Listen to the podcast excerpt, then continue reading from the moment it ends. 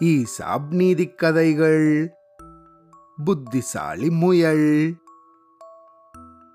ரொம்ப வருஷத்துக்கு முன்னாடி கன்னியாகுமரியில அடர்ந்த காடு ஒன்று இருந்துச்சு.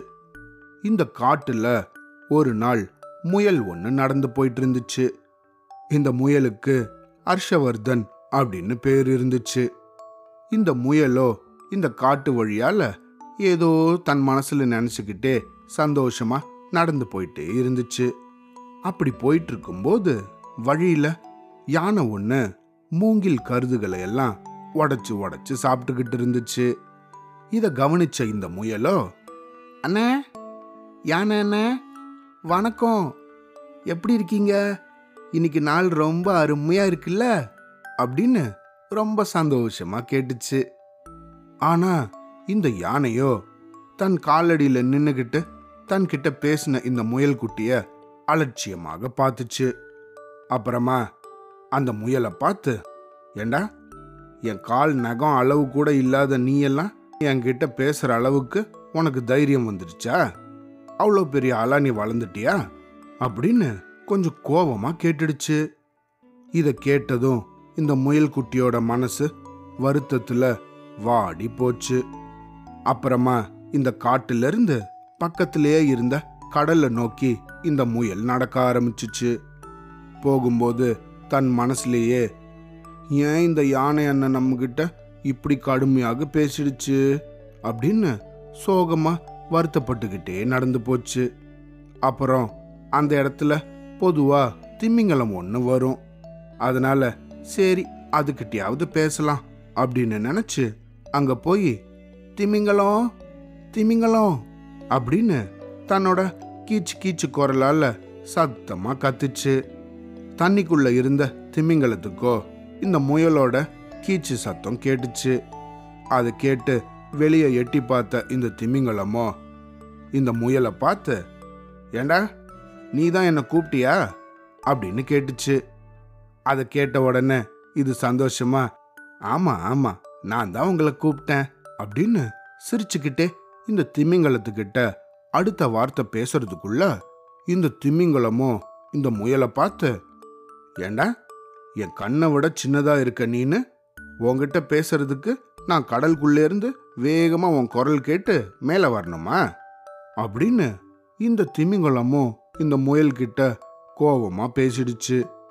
இதை கேட்டதுக்கு அப்புறமா இந்த முயலோட சோகம் இன்னும் அதிகமாயிடுச்சு. அதனால இந்த திமிங்கலத்தை திரும்பவும் கூப்பிட்டுச்சு. இங்க பாருங்க திமிங்கலம். நான் வேணா உருவத்துல சின்னதா இருக்கலாம். ஆனா பலத்துல உங்களை விட பெரியவன். வேணும்னா நம்ம ரெண்டு பேரும் நேருக்கு நேர் மோதி பார்க்கலாமா? அப்படின்னு கேட்டுச்சு. இதை கேட்ட இந்த திமிங்கலத்துக்கோ சிரிப்பு தாங்க முடியல. இருந்தாலும் சரி அப்படி என்ன போட்டி? பார்த்துடலாமே அப்படின்னு இந்த போட்டிக்கு ஒத்துக்குச்சு. உடனே இந்த ஹர்ஷவர்தன் முயல் புத்திசாலித்தனமாக காட்டுக்குள்ள ஓடி போய் நீளமான ஒரு கயரை கொண்டு வந்துச்சு. அதை கொண்டு வந்து இந்த திமிங்கலத்துக்கிட்ட கொடுத்துச்சு. இந்த பாருங்க இந்த கயரோட ஒரு முனைய நீங்க கெட்டியமா புடிச்சுக்கோங்க. நான் இழுன்னு சொன்னதும் நீங்க இழுக்க ஆரம்பிக்கணும் சரியா? அப்படின்னு சொல்லிட்டு பக்கத்திலேயே இருந்த இந்த காட்டுக்குள்ள ஓடி போச்சு அங்கே ஓடி போய் அந்த இடத்துல இருந்த அந்த யானைக்கிட்டையும் இதே போல சொல்லி அதை போட்டிக்கு கூப்பிட்டுச்சு இந்த பாருங்க யானை இந்த கயரோட ஒரு முனைய நீங்க கெட்டியமா பிடிச்சிக்கோங்க. நான் இழுன்னு சொன்னதும் நீங்க இழுக்கணும் சரியா? அப்படின்னு சொல்லுச்சு. இதை கேட்ட இந்த யானையோ "ஹ, டேய் முயல் குட்டி நீ ரொம்ப அதிகமா பேசுற. இதெல்லாம் ஒரு விஷயமா? ஹ, நான் ஒரு இழு இழுத்தேன்னா நீ ஆள் இருக்கிற இடம் தெரியாம காணாம போயிடுவ அப்படின்னு சொல்லிக்கிட்டே இந்த கயரை தன்னோட தும்பிக்கையில கெட்டியமாக பிடிச்சிக்கிச்சு. நீங்க கொஞ்சம் பொறுங்க நான் அந்த பக்கமா போய் கயத்தோட இன்னொரு முனைய பிடிச்சிக்கிட்டு இழுன்னு சொல்றேன் அப்படின்னு சொல்லிட்டு இந்த யானையோட கண்ணுக்கு தெரியாம பக்கத்துல இருந்த ஒரு புதர்ல போய் மறைஞ்சுக்கிச்சு. அப்புறமா இந்த திமிங்கலத்துக்கும் யானைக்கும் கேக்குறது போல சத்தமா இழுக்கலாம் இழுக்கலாம் அப்படின்னு வேகமா கத்துச்சு. இது இப்படி கத்துனதும் அடுத்த முனையில முயல் குட்டி இருக்கிறதாக நினைச்சு இந்த யானையும் திமிங்கலமும் கயரை வேகமாக இழுத்துச்சு. இப்படி இழுத்ததும் இந்த ரெண்டுத்துக்கும் ஆச்சரியம் தாங்க முடியல. என்னடா இது? நம்ம இப்படி இழுக்கிறோம்? இந்த முயல் குட்டி அசராம இவ்வளவு கெட்டியமா இருக்கு? இது என்னது? இந்த முயலுக்கா இவ்வளவு வலிமை? அப்படின்னு நம்ப முடியாம இந்த கயரை யானையும் திமிங்கலமும் கெட்டியமா புடிச்சுக்கிட்டு வேகமா இழுத்துச்சுங்க. கொஞ்சம் விட்டா இந்த திமிங்கலம் தண்ணியவே விட்டு வெளியே வந்துடும் போல இருந்துச்சு. இந்த யானைக்கும் கூட அப்படிதான். தும்பிக்கைய உடஞ்சிடும் போல இருந்துச்சு. அப்படி ஒரு வழி அதுக்கு. இருந்தாலும் இந்த ரெண்டும் தங்களோட முழு சக்தியையும் பயன்படுத்தி வேகமாக இழுத்துச்சுங்க. இப்படி இழுத்ததுல பட்டுன்னு இந்த கயிறு அருந்தது தான் மிச்சம். கயிறு அருந்த வேகத்துல பக்கத்துல இருந்த மரத்துல போய் டமால்னு முட்டிக்கிச்சு இந்த யானை. டொயின்னு அதோட தலையில நல்லா வலிக்க ஆரம்பிச்சிடுச்சு இந்த யானைக்கு.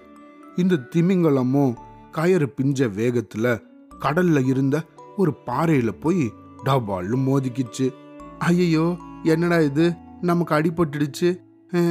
வெளியே போனோன்னா இந்த முயல் நம்மளை பார்த்து சிரிக்குமே அப்படின்னு இந்த முயலோட திட்டம் புரியாம அடடா இதோட உருவத்தை வச்சு அதோட திறமைய நம்ம ரொம்ப குறைச்சி எடை போட்டுட்டோமே அப்படின்னு நொந்தபடி இந்த திமிங்கலம் அதோட வேலையை பார்க்க போயிடுச்சு. இந்த யானையும் கூட அப்படிதான். தன் வேலையை பார்த்துக்கிட்டு காட்டுக்குள்ள ஓடி போயிடுச்சு.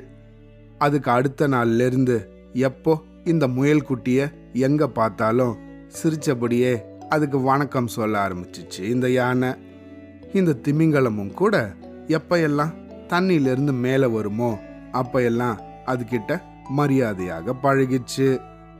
இதையெல்லாம் பார்த்த இந்த ஹர்ஷவர்தன் முயல் தன்னோட புத்திசாலித்தனத்தால இந்த பலசாலியான யானையையும் திமிங்கலத்தையும் தான் ஜெயிச்சதை நினைச்சு சந்தோஷமா காட்டுக்குள்ள நடந்து போச்சு. இந்த கதையிலிருந்து நம்ம என்ன தெரிஞ்சுக்கணும்? எப்பையும் யாரையும் நம்ம ஏளனமாக பார்க்கவே கூடாது. எல்லாரையும் எப்பையும் மரியாதையோட நடத்தணும். மரியாதையோட நடந்துக்கணும். சரியா? அவ்வளோதான்.